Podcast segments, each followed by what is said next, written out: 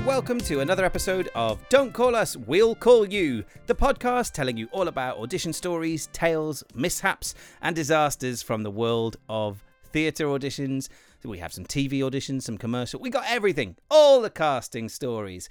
My name is Christopher Bartlett Walford. I'm your host, and each week, myself and a guest from the world of entertainment go through our listener submission email pile and share stories completely anonymously with each other and yourselves, our wonderful audience, of when it doesn't go to plan in a casting.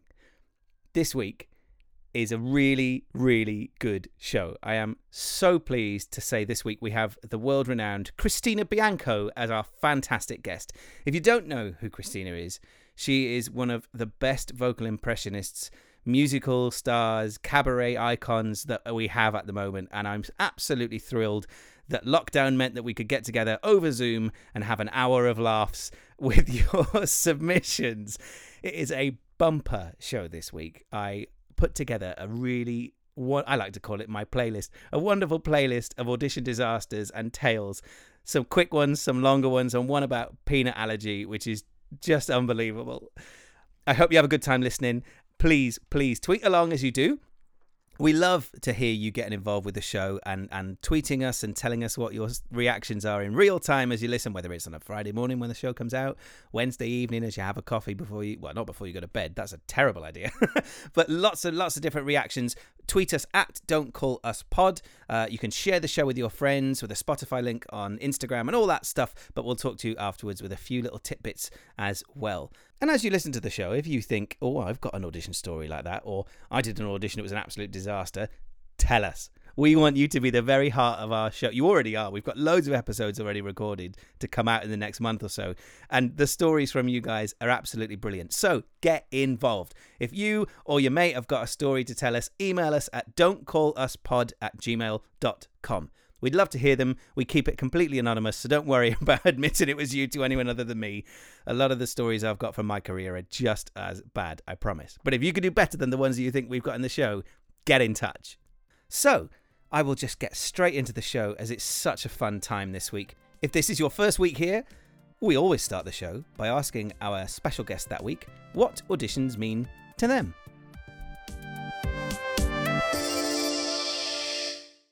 Auditioning for me has always been a love hate thing. I I know there are people, and I've heard on this podcast people that are like, "Oh, I really like it. I enjoy it." No, I can't say that I like it and I enjoy it, but I also can't say that I'm one of those people that you know shrinks in fear and gets really really nervous. I, I've I'm not somebody that typically gets nervous going out on stage um, don't really get the butterflies. But mm. if it's a job I really want or a room full of more than the job, it's always the room full of people you want to impress. You know, you're always in the audition, right. I say, for the, the long term goal.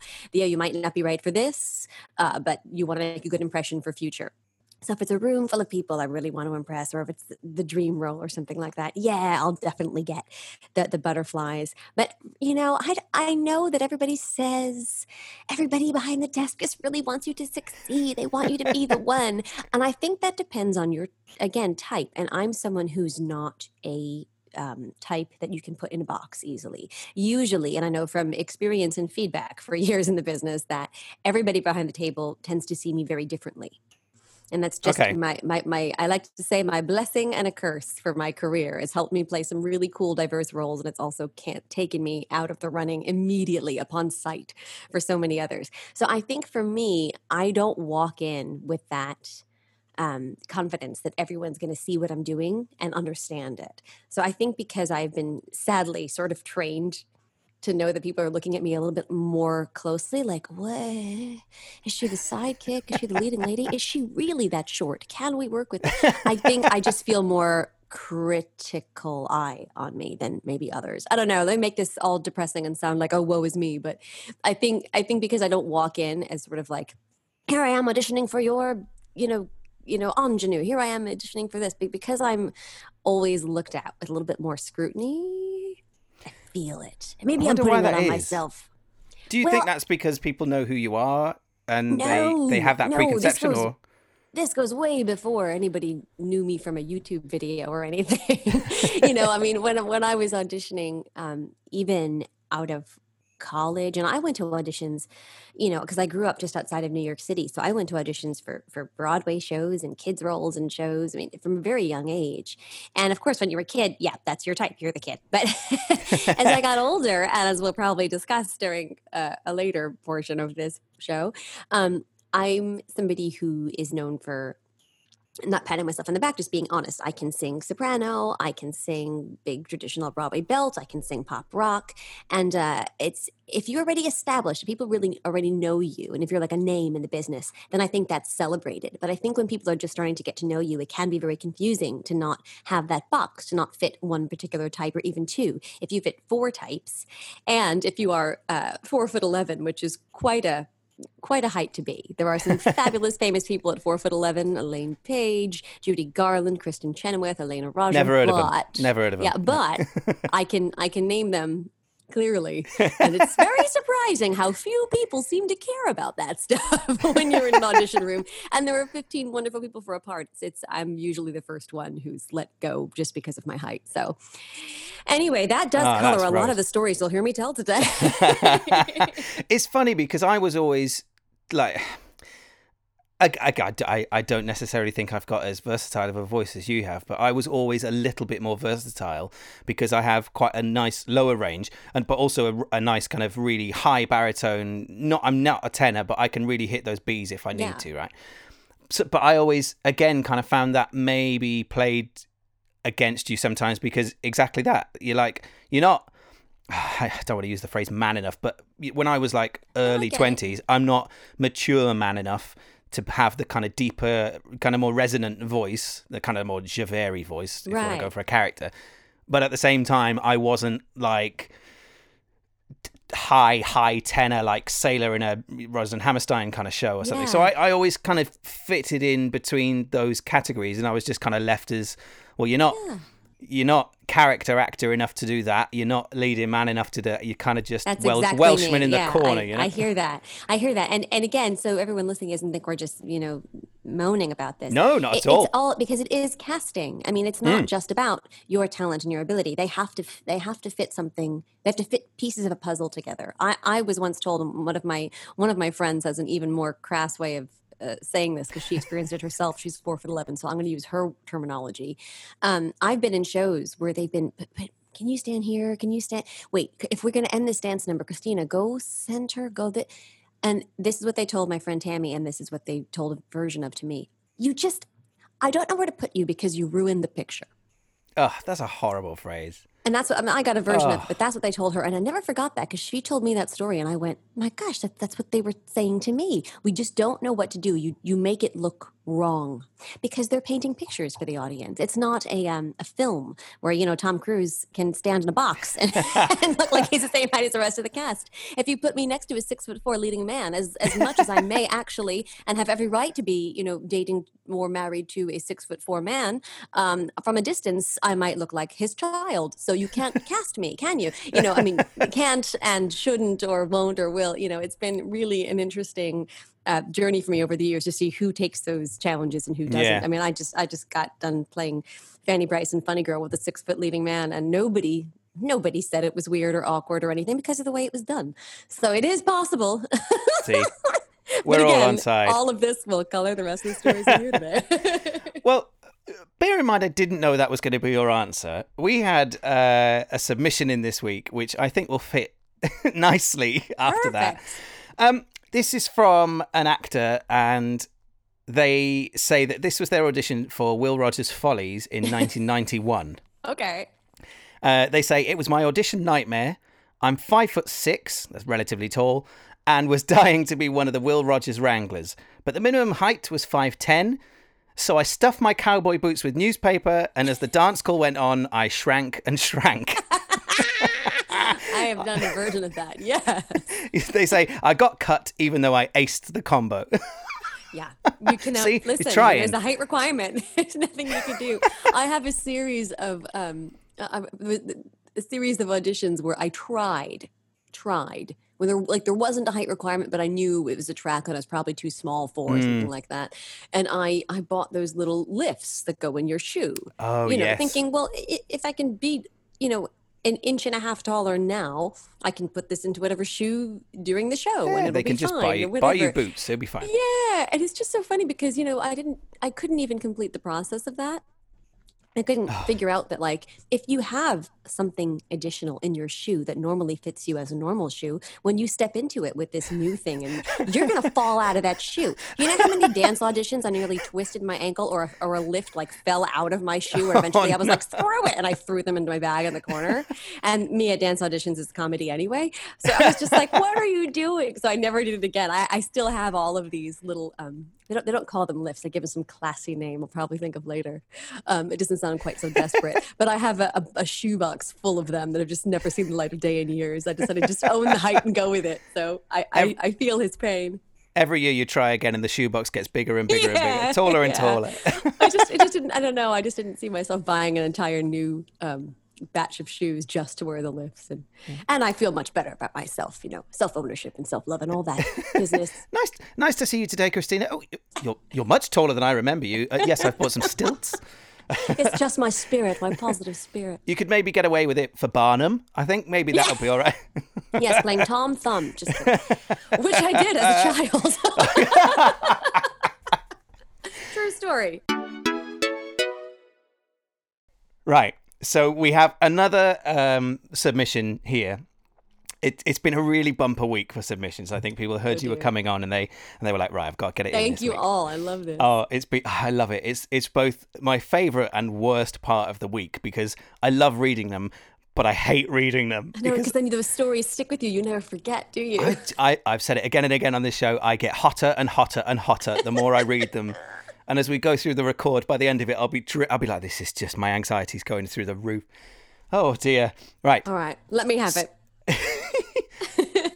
um, I don't even know how to title this one, but it's I, I have a funny feeling, certainly within the London theatre community, this experience might have happened a few times. Okay. He starts. When I got called in for a fringe musical in London, I was met with the surprise slash horror of my life. A few months before, I had a date with a guy I really fancied. We'd matched on an app and met for a drink in town. When we realised we both worked in theatre, we Oh, agreed God. not to talk shop, so kept it completely non stagey. It was kind of good, kind of bad date, but basically, I got way too drunk. Thank you, porn star martinis and red wine. Ugh, what a combination Oh no. spoke about myself far too much, and it ended up with me spilling a red wine all down his white shirt after about an hour. So he made his excuses and left. He didn't text me again. Oh god. That in itself is disastrous. I know. We know where it's going though. Yeah. Back back to the audition. It was a show and a part that I really wanted. One of those you've been told by your peers that you have to play at some point in your career. I was really excited. The audition came through from my agent, and the production company seemed relatively new to me. I hadn't heard of them before. So I was excited to meet new people and sing for people who I thought I hadn't met. Oh. In walks me to this grubby audition venue. The runner introduces me. I say, Oh, lovely to meet you all. And before I could finish my sentence, our eyes met. The guy I'd spilled the drink over on the disastrous date. He was on the panel as today's reader.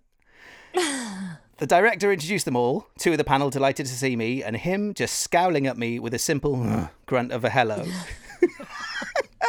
I sang my song, a contemporary love ballad, because of course, Because of course. and they directed me to read the scene between two guys on a date at a bar oh, with the guy I'd been on the bad date with. I tried my best not to let it affect me, but stumbled over my words so many times. And and he says he, to be fair, gave one of the most cardboard flat reads I've ever seen. I wouldn't have hired him. it was the most cringeworthy moment of my audition career. He clearly held a grudge, didn't raise a smile at all during my song or my scene. He wasn't involved in the production team, as it turns out. He was only there to read. But as I was leaving and the director said goodbye, I thanked them, turned around, and I saw him lean over to the team and whisper something to the director. As I was letting the door close behind me, I heard, He didn't! Oh, He clearly told them the story. Utterly mortifying. I did not get the part. Oh no! I was going to say what what a, what a lucky thing that he wasn't on the production team. oh, But then to feel chummy enough and to ha- hold a grudge and but not grudge. I mean, maybe the only thing I can hope is maybe this this very Laundry bill. brave person. Yeah, maybe the laundry bill or something. Because I mean, we've that is that is tragic. But I would ah. feel more sympathy than be angry. Oh, oh dear. Oh, it's horrendous. I mean, if you're going to be that catty and you're going to do that, that's uh, don't don't worry about not working for them. You'll be fine. Oh dear. I mean, that's what I mean, though. You could see where that was going, and you just live it. You live in that. You live in spilling the drink over the person. Just never. You can't say anything. You can't write anything. You just have to. You never know who's next to you. You never know who you're talking to. Maybe they should be have- perfect. Maybe they should have like spoke a little bit about their careers on the date and then they would have known a little bit, and then. If you'd have just text him sorry, I don't know. Who knows? Oh Mm-hmm. dear me. Oh boy.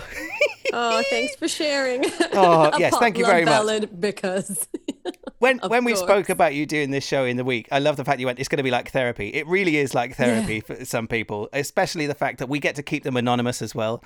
So Yeah. no one's going to know that, that you've blatantly told your friends about that one, haven't you? I No, mean, no. I would tell every single person I'd ever met if that had happened to me.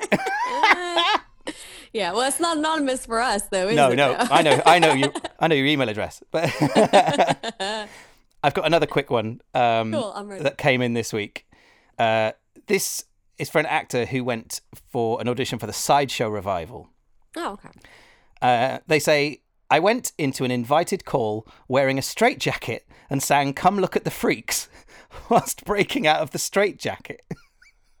I, I was hell bent on getting this show and rehearsed so much for my callback that I exhausted myself, and in the middle of my audition, I couldn't break out of the straitjacket. What?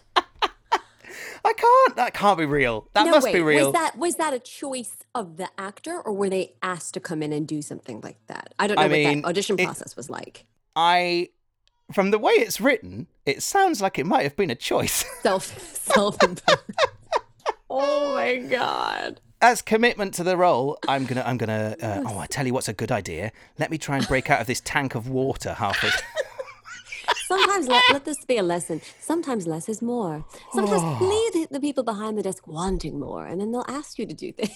Maybe, to coming in and doing all of them. take the take the jacket in a bag as an option. An option. That's as an That's it. option. Don't go in. This is what I'm doing. You're gonna do it. Oh Read, feel the room, me! feel the space, read it, and then decide.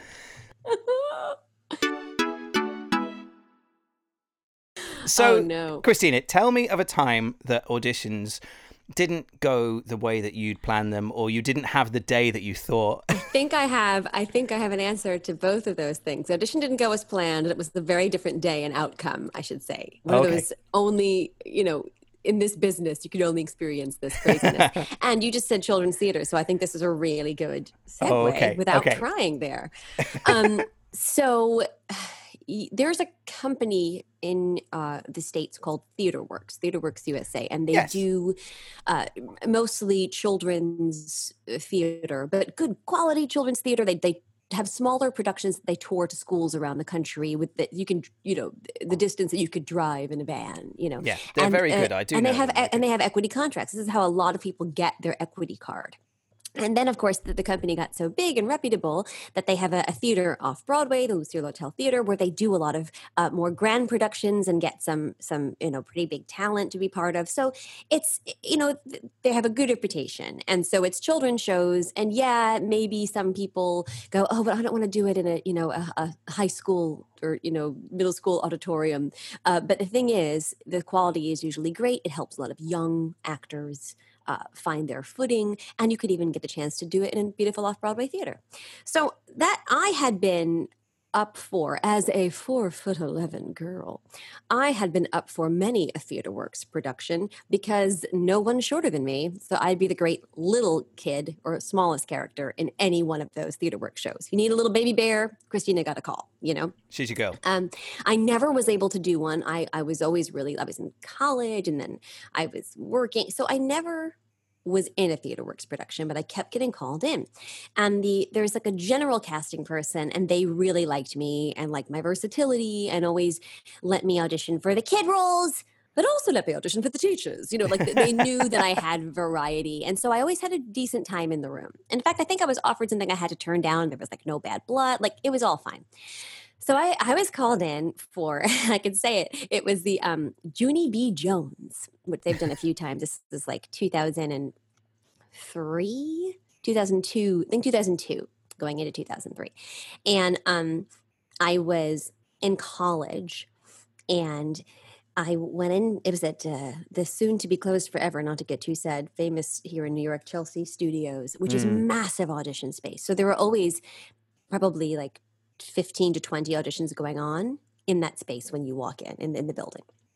So I made my up, way, way up to the Theater Works audition area, and I, I had my, you know, I was dressed as much like a little kid as you can be when you're an adult. I didn't want to try too hard. I didn't want to go in full costume, you know. but I had, I remember this is a little bit important what I wore. I had a, a cute little dress, like a sundress, a little fit and flare. So it was kind of a cute puffy bottom, like a little kid, so I could Yeah, play yeah. with the skirt a little bit.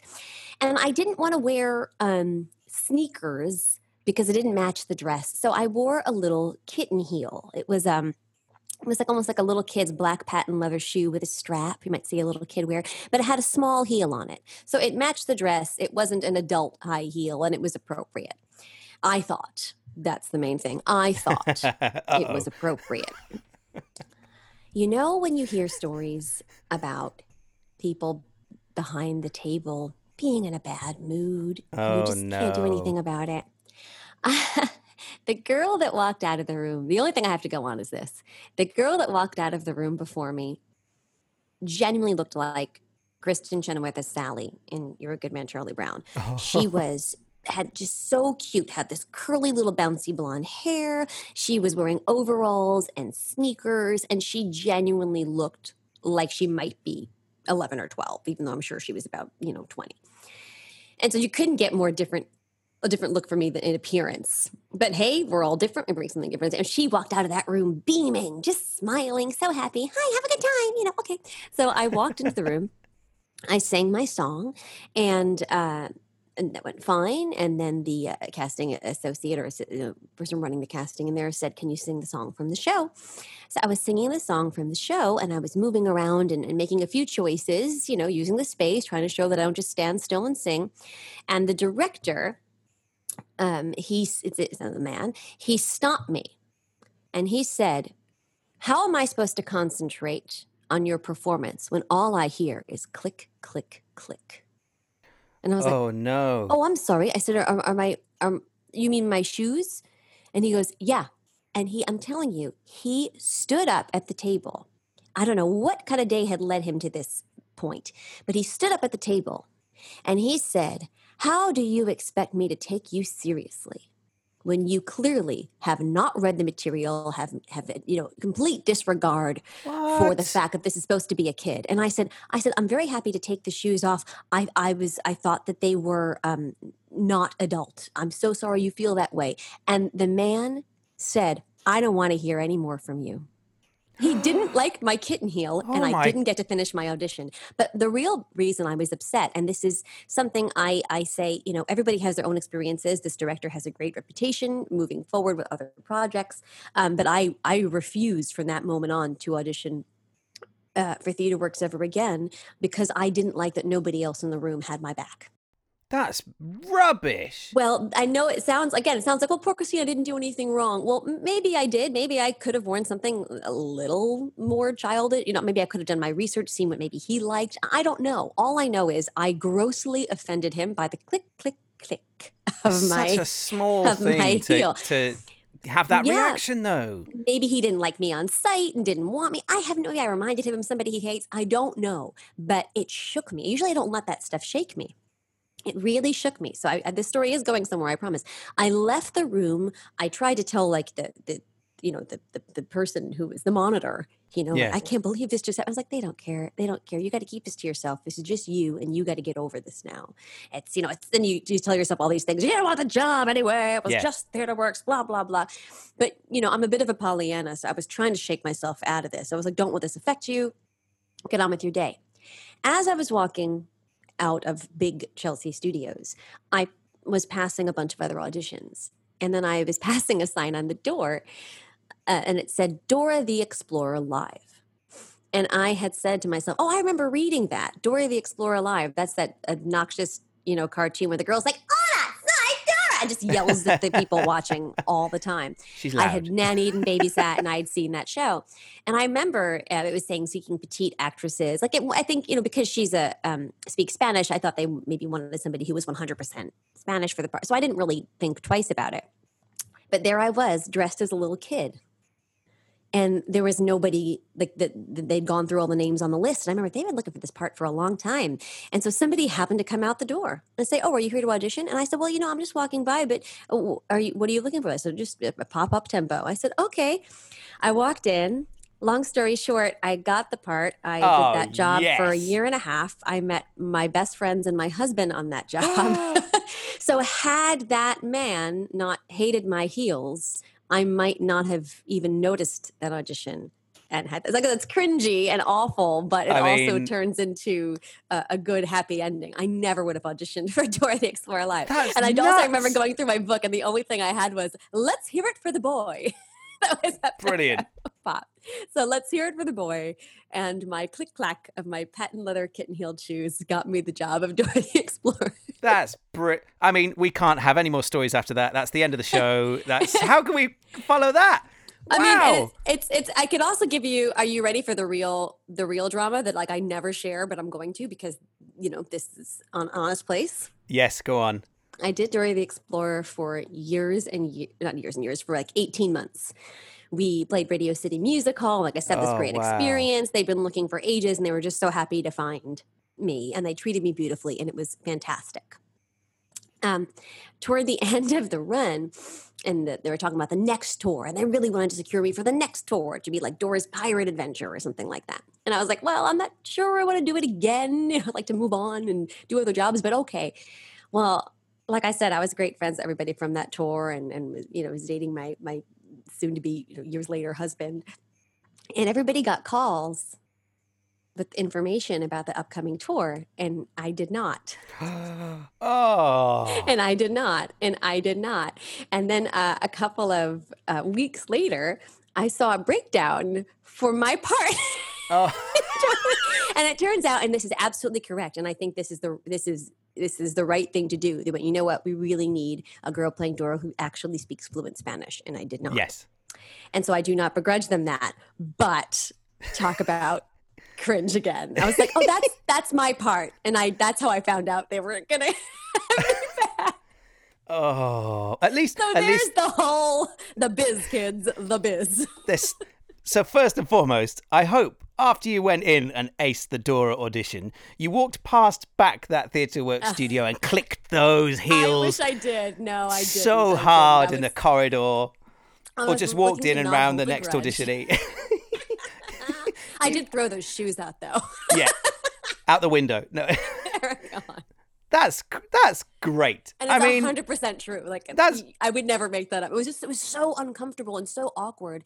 And again, it didn't matter what I was doing. I, I sang the first song well. It was fun. You know, I, I did what anybody would do. But to, to be so uh, criticized and so kind of hated on sight for a, a piece of clothing, it just blew my mind. Um, but again, you don't. Everyone has bad days. We have bad days Yeah. in the audition room. People behind the table have bad days, and so sometimes you just can't win. And I could not win for Junie B. Jones. that's why that's why we started the show to prove to actors that it's not just ourselves that have bad audition days. It's casting teams have bad days. Uh, Musical what is it? directors Click, have bad. click, click. You don't know what's happened in the person before. Someone might have really offended them earlier on, and they just can't let it go. And unfortunately, the heels were the, the consequence of it. But that was oh, good. uh, That did not go where I thought it was going to go. I I thought you maybe were going to go. Well, they called me and said, "Why wasn't I being submitted again?" I yeah, wow, wow. I Uh, love like I said, half Well- cringe, half okay, half okay. We we, we fixed it. but all children theater too. So that was a great segue. I went from one kiddie show to another. Hello, Christopher here. Just a little interruption to remind you to get in touch with the show if you think you've got an audition story that's funnier or more disastrous than the ones you're hearing throughout all of these episodes. We want you to be the very heart of what we tell our guests each week. So please do email us Don't call us pod at gmail.com. Links in the description as well. Send it over to us. Have a chat to me via email. Tell me all about what happened, and I will keep it anonymous so that your shame is gone. Don't worry, a lot of mine are terrible as well. So, yeah, don't call us pod at gmail.com. I look forward to hearing your stories on email. But for now, back to the show. As someone with a wonderfully powerful voice, I have you ever sung Big Spender at an audition? Of course I have. Yeah. Well, I mean, usually when it's part of something else, i am not going to be auditioning for Sweet Charity as a singer who dances, I should say, not a dancer who sings. But yeah, I've had to sing Big Spender, sure. So this person decided to sing Big Spender. Now this this audition actually comes in from a musical director who was uh, playing uh, for the audition, uh, and uh, they write. So at an audition for a contemporary poppy musical, an actor walked in and hands me two different copies of Big Spender. it's already funny. That's the whole story. That's it. Pop rock. Well, how about Sweet Charity? Is that count? The first thing I notice is that one is in D major and one is in C major. So already, I'm not sure what's about to happen, but she smiles very kindly and says, I need a mixture of these versions. Don't worry, they're in the same key. Except not. As already it's been established, he says, they are not. One is a tone higher than the other, but she was so confident and calm, and I didn't want to spoil that by telling her she'd got two different keys. So inside, I say to myself, all right, it, it's Big Spender, I can transpose it. Oh, how sweet. so I start to look through to see if she's marked where I'm playing from on which version, because they are very different. One's the full show version with all the fun laughs, good time shtick, and the other is the Shirley Bassey cut. However, there are no markings, no cuts, no nothing. So I ask her, uh, sorry, how do I know which bit of which version you want? Because she's already on her way to the centre. And she smi- smiles back really calmly, really patient, and says, Oh, just look at me, you'll know. Just look what? at me, you'll know. this is too much. I, I have tried... so many other questions. Sorry. Oh, it's nowhere near it yet. Oh I, no. Okay. I tried to try to catch the panel's eye, but they're all halfway through their sandwiches at this point. I don't know what version of Big Spender she wants or in what key she wants it. Only at some point, I'm going to have to change between them, and I will have to know by watching her. so off she goes to the center of the room, strikes a pose, and shouts, "Go!" Clearly, she isn't worried about this audition. So I go with her and play a version of Big Spender in D flat, the key right between both of the scores she handed me. very, She's, very good. It's a good choice. I like that. It's safe. She's going to full out with the choreo. There are high kicks. All of it is completely inappropriate for the show she's actually auditioning for, but she's selling it. The panel are gobsmacked, having spent the whole morning listening to contemporary belty ballads.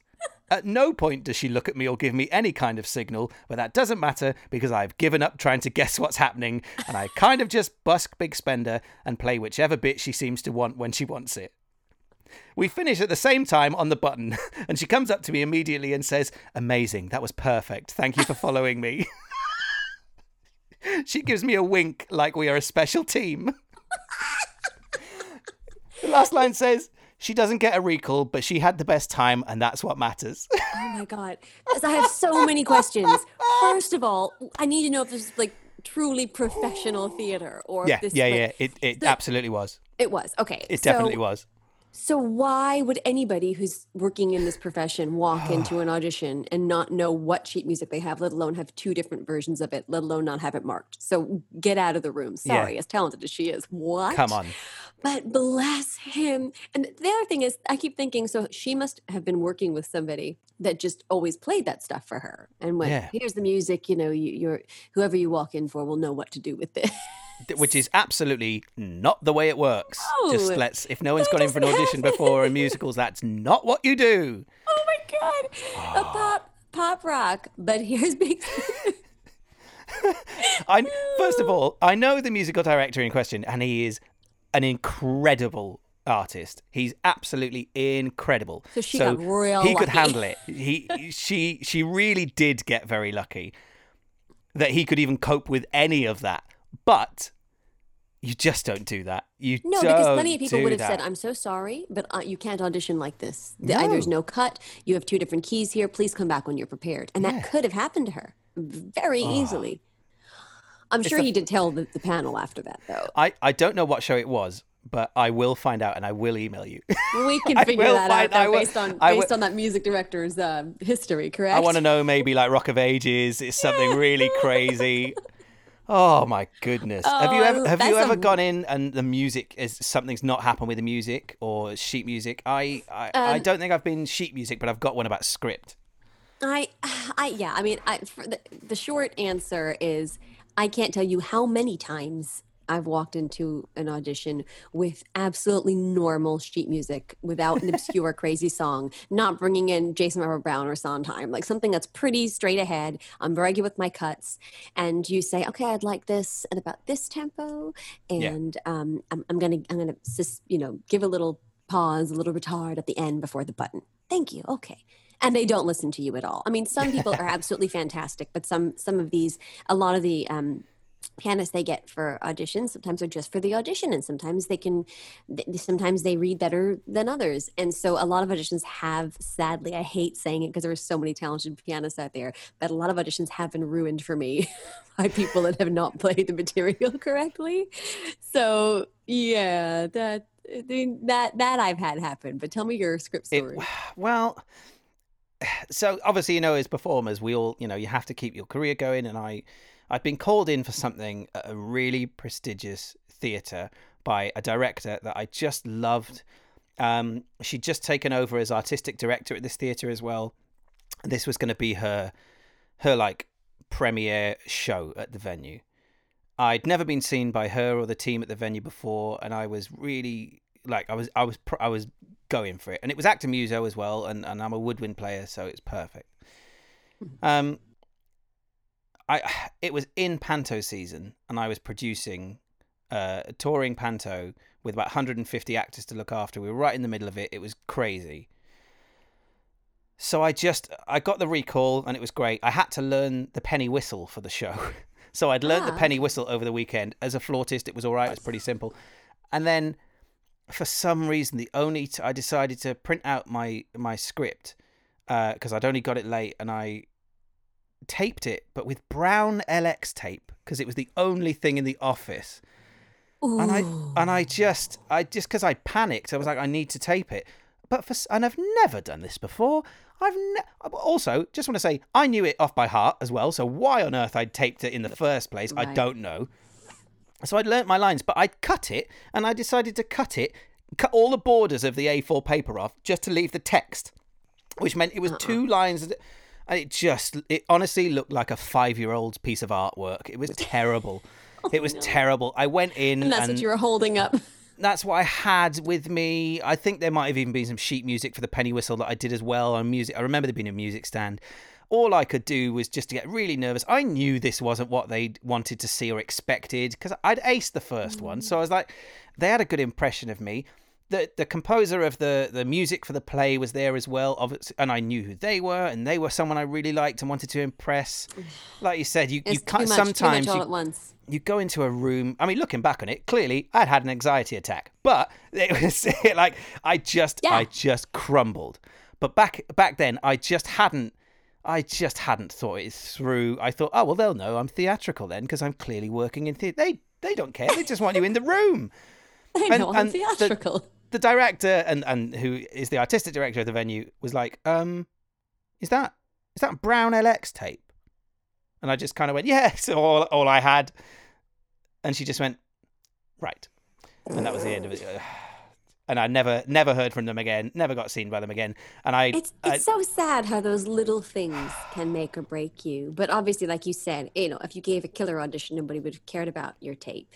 You you gave yourself a little panic attack. You yeah, you yeah, yeah, yeah. you were Terrible. overwhelmed. You had too much going on, and that's going to happen to all of us. That's happened to me. I mean, that's Yeah. going to happen to all of us. You can be very very prepared, but the the blessing and the curse of auditions is it's just a once thing. Yeah. once or and I and that was know? it. I read I read fine. I read like the actual performance was fine, but I yeah I don't know. And then I actually ended up going to the press night of the play um, because I'd ended up working on some of the marketing for it, and they'd cut the part completely.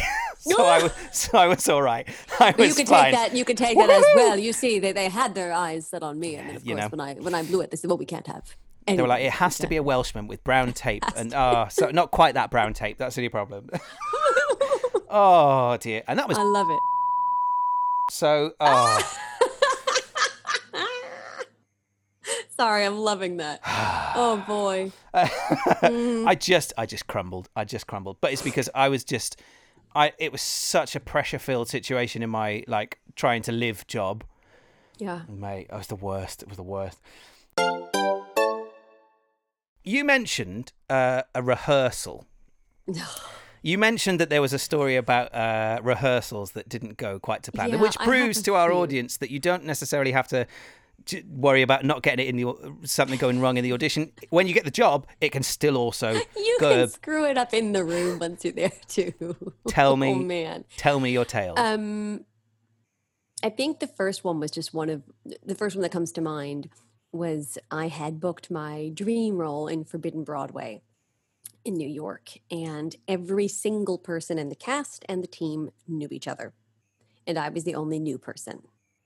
And it just so happens that the director of the show uh, wasn't in for any of, my auditions or casting because he's sort of the overarching director that comes in and once the material Oh. is written by Gerard Alessandrini, he'll kind of tweak it. So they did not really give him a say in my casting. So he did not like me. oh, I ended up working with him in the West End, so it's just fine. He also told the cast this story, so he tried to get me fired. That's a whole other thing. Oh, Until he oh. realized he liked me, and it was all a big mistake. Oh, but right. so, uh, so the director did not really like me, didn't know me, didn't even understand why I was really in the room of a four-person show. hmm And it was one of the first days we were rehearsing in summer in New York City, midtown, sweaty, hot, awful.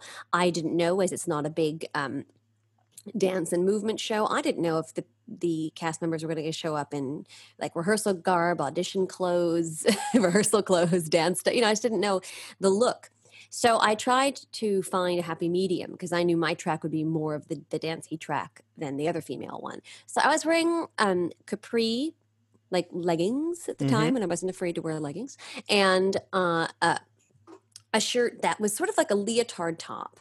And I could not wear a bra with it, but it was like a nice, supportive, good, you know, good, Good for coverage, very comfortable, good for movement. Exactly right.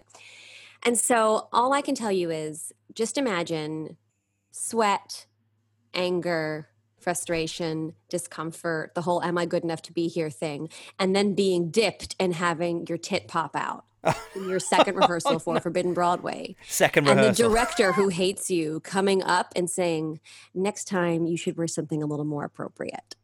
Oh no! I was like, why do I always keep getting in trouble for what I wear? What is happening with me? But um, that was one of the most horrifying moments of my life. And I could not even believe, like, I had taken such care to be like, you will wear something that is appropriate for all forms of the. And if I had shown up in a full leotard, I would have looked ridiculous. Like they would have been like, "Where? Who does she? Where does she think she is?" Like, "What's lying." Like, you know, this is a, a sketch comedy thing. Um, so I just was the learning curve was. oh no! But I think I put most of it on myself. I think I, I because I was younger uh, at, at the time, one of my first, um, I'd say the first time I had a real significant role in New York City that would be featured, you know, so I was definitely feeling that pressure. And that it was a dream job and I wanted everybody to like me, but I was the other when I walked in that room. Ah. So maybe if I had a bit more confidence, I could have. The way I would have handled it now was being like, "I just wanted you all to like me. I thought I'd give you a little show." Like I, I don't know. I would come. I would say something. You'd think it would have been a bit more of a, a fun, like a kind of friendly, funny atmosphere, but yeah, you well, kind of luckily the other actors were fine, and the man that did me was hilarious and all cool about it. And he's like, "Oh, don't you worry about a thing." Jared Bradshaw, ladies and gentlemen, Jared Bradshaw, nice, wonderful man. But yeah, all it took was the director, and I was like, Oh, "I'm gonna go cry in a corner," and I definitely went to the bathroom and cried. oh definitely. no, oh no, I and can came back now. came back with every item of clothing you ever had on you, coats. no idea. Well, the Kitten other thing, I. I, I- what I left out was the fact that it was so hot. Is normally I would have used double sided sticky tape, like Yeah, top tape. for men or tit tape. Yeah, Tit but because it was so hot, it wasn't going to stay on. So that was the that was the bit I left out. But sometimes you can't tape your problems together. Not with brown stage tape, anyway. No, we've learned about tape and the misuse of tape or the lack of tape today, ladies and gentlemen. Um, Oh but yeah, dear. Oh, I'm so Um, sorry. That's that's.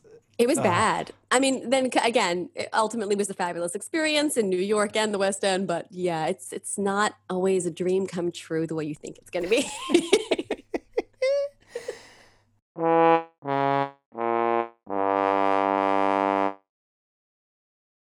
So we often get submissions from performers um, who've gone for commercial auditions. Out now, commercial auditions. I don't know what it's like over there, but over here they can be some of the most random experiences because they're always super fast. They're always very cattle cally. There's Yeah. hundreds of people going in. Uh, it's a bit of a nightmare sometimes. Sounds this like most one- of my commercial audition. it's just they're just um, they're a gold mine for submissions. So if you've been to a commercial audition and it's been one of the most random things you've ever done, please email in your stories. and I know that there's people on Twitter that have said, "Oh, I've got one. Send it to us. Bring it on. We're ready." but this this girl sends in um, an audition story. Oh dear, I can only imagine how this must have felt physically. Um, she says, perhaps not the worst audition you've heard, but definitely problematic. I remember my first summer out of drama school, ready and raring to go. We were always told not to turn down an audition and to give everything a go. Maybe I took things too far. My first ever commercial audition came through. How exciting! I was buzzing. Sure, the audition was for Reese's Peanut Butter Cups, and sure, I've had a nut allergy since birth, but never turned down an audition. Stop it. Stop it right now. It'd be fine. They'd probably just ask you to pose with the product anyway, right? And they definitely ask if we were okay to eat peanuts if it was necessary. Absolutely fine. anyway, I show up on the day and we're put into groups of five to audition with. The rest of my group appeared to be very well versed with the whole commercial audition thing, and this was my first, so I decided I'd follow their lead. Into the room we go, and we're each given a bag of the chocolate as a prop. Right, so it's it's all very free. We want you to improvise as a group of friends, talk about the product, eat them throughout, just make it laid back and fun, the director said. There is nothing laid back and fun about an allergic reaction. Not to cause a scene, I was already to, it was already too late. I'd accepted the audition, I'd shown up, I was holding the bag of chocolate in my very own hands, so off I went. Chomping Oh. through a bag of Reese's cups through painful sorrow, I could taste the allergic reaction with every bite. Oh my God. Before I knew shouldn't laugh, this is awful. I'm whispering because I'm terrified. Before I knew it, 10 minutes had passed, half the bag was gone, and my tongue had almost doubled in size. I'd never been so excited to get out of an audition room in my life. Oh dear. How did In she? In hindsight, not my brightest move, extremely dangerous, and needless to say, I did not get the job. I was all right in the end. I guzzled my weight in water and never tried peanuts ever again. Oh my God. Oh, if if you know, if you know you've got a peanut allergy, no job is worth that. No. No job is worth that. But, uh, there's also no harm in showing up and say, or, or she should have had her agent ask if there was any to eat the eating involved. But when you got there, she shouldn't have been embarrassed to say, I'm Oh. actually almost deathly allergic to peanuts. So perhaps I'm not your gal. Or is there an, any alternative, you know, that I can have? Because they liked her eating anything. They could have pretended it was Reese's, I guess. Or maybe go a totally different approach and think outside the box and be the person that's watching them all eat it and be like, I'm gonna smell this bag because I will die. But I would die for a Reese's. Like, you know, I don't know. Some sort of Change the direction of the job. I like yeah, that. yeah, make it your own. Apart We've learned anything today, kids. having to walk out the room and go, "Thank you for the opportunity." So it's fine. this has been a great experience. I love it. I love Reese's. she Oh can't even say goodness. the name with the S's. It's so it's so pure and so innocent the fact that it was your first audition. So if if you're out there and you're going to your first audition back after lockdown and then commercial auditions are starting up again, Oh. just be honest. If you think it might be a problem, if it's a bacon audition and you're a vegan, just tell them that you're not going to eat it. They'll be fine. They'll be oh, fine. Oh man. And you said something that reminded me of when I felt like green when I had clearly been in the business long enough and should have just been. Uh oh. Well, you tell me. I've never. I don't know how many people I've ever told this to. It's not that embarrassing. I mean, That's what they all I'm say being- at the start. I'm being kind to myself. I'm being kind to myself. But um, okay. So I'm going to tell you what it is because it doesn't matter. I didn't get the part. So it was. Um, I was doing. I think I was doing Forbidden Broadway in in London, and I got an audition for the Mack and Mabel at Chichester. Ah, okay. And I was so excited to finally have like a big London audition when I had something that I was already in town doing. This was one of those cool moments where I could, you know, people might actually know who I am or know what I'm doing. I'm not just, who's this, a random American girl coming in? And uh, I did a few things that I always do in the States that seem to be very different in London. First of all, I was wearing a nice dress. And everybody else was dressed nicely, but not, which is much more casually. Like everybody looked put together, but really casual and in comfortable shoes. And I was wearing, always my ensemble, here we go. What's wrong with my outfits? I was wearing a dress and high heels for an audition. I mean, not stilettos or It's anything, fine. but just thinking nobody was wearing that.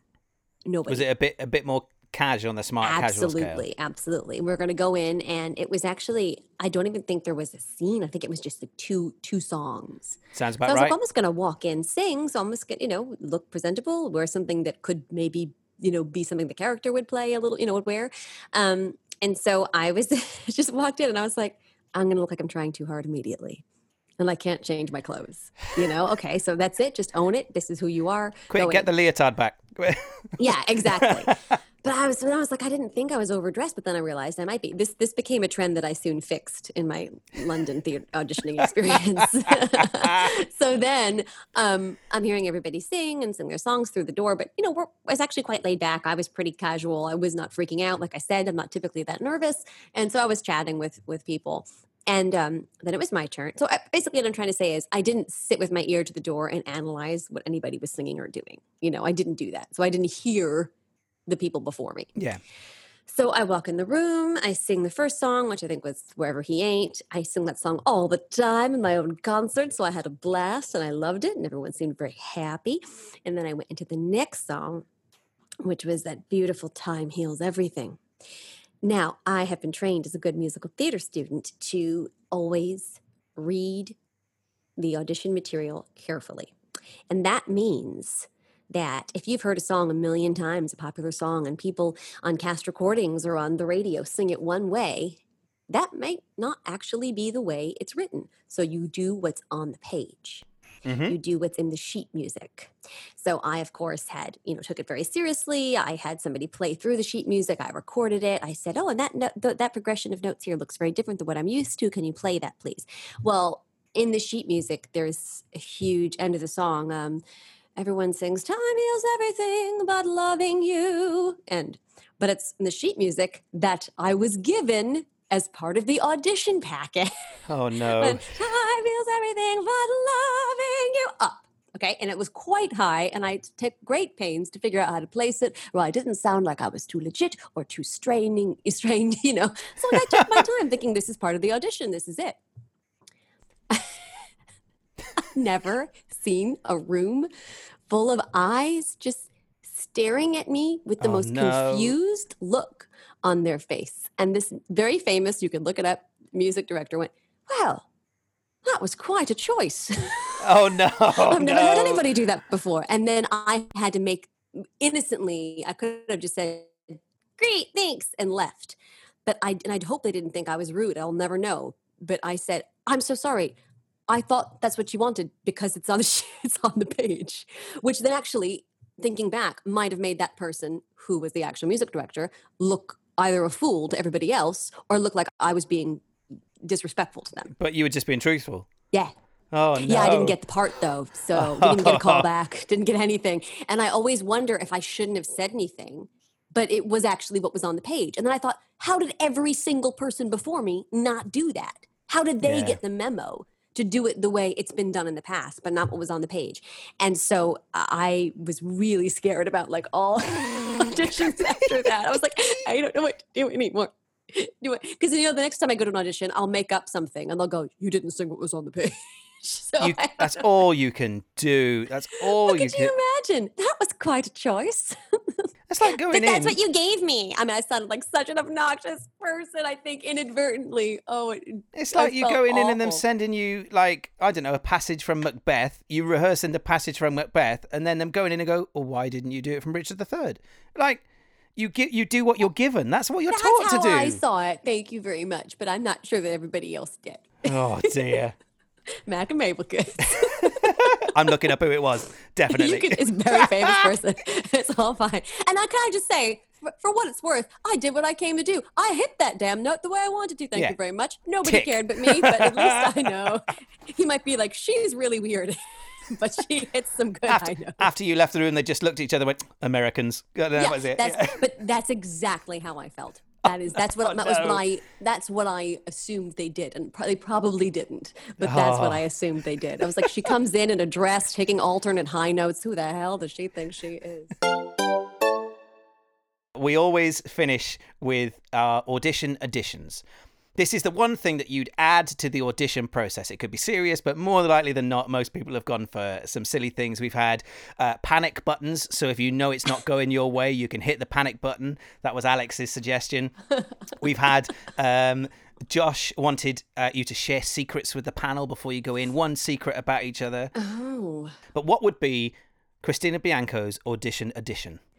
Do you know I'm making? I'm I'm absolutely thinking of this on the spot. I didn't think of one prior to this, and I'm going to say, looking back on all these stories, one thing that keeps coming up is the panel looking down or eating their sandwiches. So I Yeah. think that it would be fair to be given one opportunity to shoot one of those little like you know what do you call those little balls? Little koosh balls? Little pow just that if, if anybody is disrespecting you and looking down you know you get into a good part of the song and they're knee deep in an email or their sandwich that you have the right to shoot one of them very safely with one With of like those a little like a little- foam, like a Yeah, paintball, that- but made of foam. that's exactly right those little Yeah. foam ones Oh, sorry, just go full paintball. It's fine. Just paintball Full one of them in the face. i think i think you should be allowed at least one At least because one foam sometimes bullet. sometimes it's really it's really um sometimes of course you don't know their job they have to get a lot of work done but when you've got one chance and one Yeah. small amount of time in front of in front of that I, I just think you know use it wisely just one but Mm. just one hey pay attention to me I- eyes up. Eyes up. eyes up a paintball just That's one. a good one. Just one. Just one. In, it- casually in it- the yeah. forehead. that's it yeah yeah not not lasting not inflicting harm just just demanding their attention while you're mid belt On I the ending that. they didn't want you to do. Yeah. Time heals everything. Christina, thank you very much. Oh, thank you so much, Christopher. And that's this week's show. Thank you so much to Christina for joining me on Zoom and laughing laughing for an hour at some fantastic stories. If your story was one that we featured on this week's show, I can't thank you enough for sharing and, and being honest and open and feeling safe enough to share with us. we really appreciate it. And we hope that it's as cathartic for you as it is for us reading them out. oh dear. What a week. I need to lie down. As you know, every week we now ask our guests to send us links of two organizations that we would absolutely love uh, you to help. This week, uh, Christina has asked if you're able to support TDF and Animal Haven. I will put links on the description of the episode, our Twitter, and our Instagram as well. If you're able to, then please make sure you support those wonderful causes very close to Christina's heart. Um, and also, uh, Christina has a, a lockdown live concert. It's the third in her Concerts for a Cause series throughout lockdown. Her multimedia show will be filled with beloved theatre songs, sketches, trivia, audience participation, special guests, and of course, tons of celebrity impressions. And she says maybe even some Dora the Explorer footage this time. So definitely check it out. The show is on the July the 23rd at 3 o'clock EDT, and it can be viewed on Christina Bianco's Facebook page or on YouTube. And I'll make sure we tweet out the link over at Don't Call Us Pod, uh, so you can watch it there and do support her as much as you can. She sent me photos of her as Dora the Explorer, so look out on our Twitter and Instagram today. There will be some there. And also, she sent me pictures of the box of lifts, so I make sure we share those. If you've enjoyed yourself listening to the show, then make sure you go and check out all the episodes that we've already got out. We've got about five out already. This was episode six, and we've got about another 15 already recorded. We've got guests from the West End, we've got guests from TV, comedy, film, some people you know, some people you might not have heard of, but you're going to laugh so much with all of them. And remember that it's no matter what level your career is, every single person has those stories about when auditions do not go to plan. And do keep your eyes peeled. Make sure you're subscribed because you'll be the first person to know about some of our blockbuster names. Some amazing people have, have said yes to come and have a chat and laugh at people's auditions. We've got some casting directors coming up. That'll be really interesting hearing different sides of the tables too. So make sure you subscribe and share the show. And thank you to everyone who's given us a review. Lots of five stars floating about. So that's very, very kind. For myself, John Webb, our amazing producer who makes the show look great, and every single person who works behind the scenes on getting some funny content to you. Thank you. Thank you so much. We will see you next Friday at 7 a.m. for another episode of Don't Call Us, We'll Call You. But for now, remember to wash your hands. Please, please keep safe. Put your mask above your nose. And don't call us, we'll call you. Goodbye, everybody!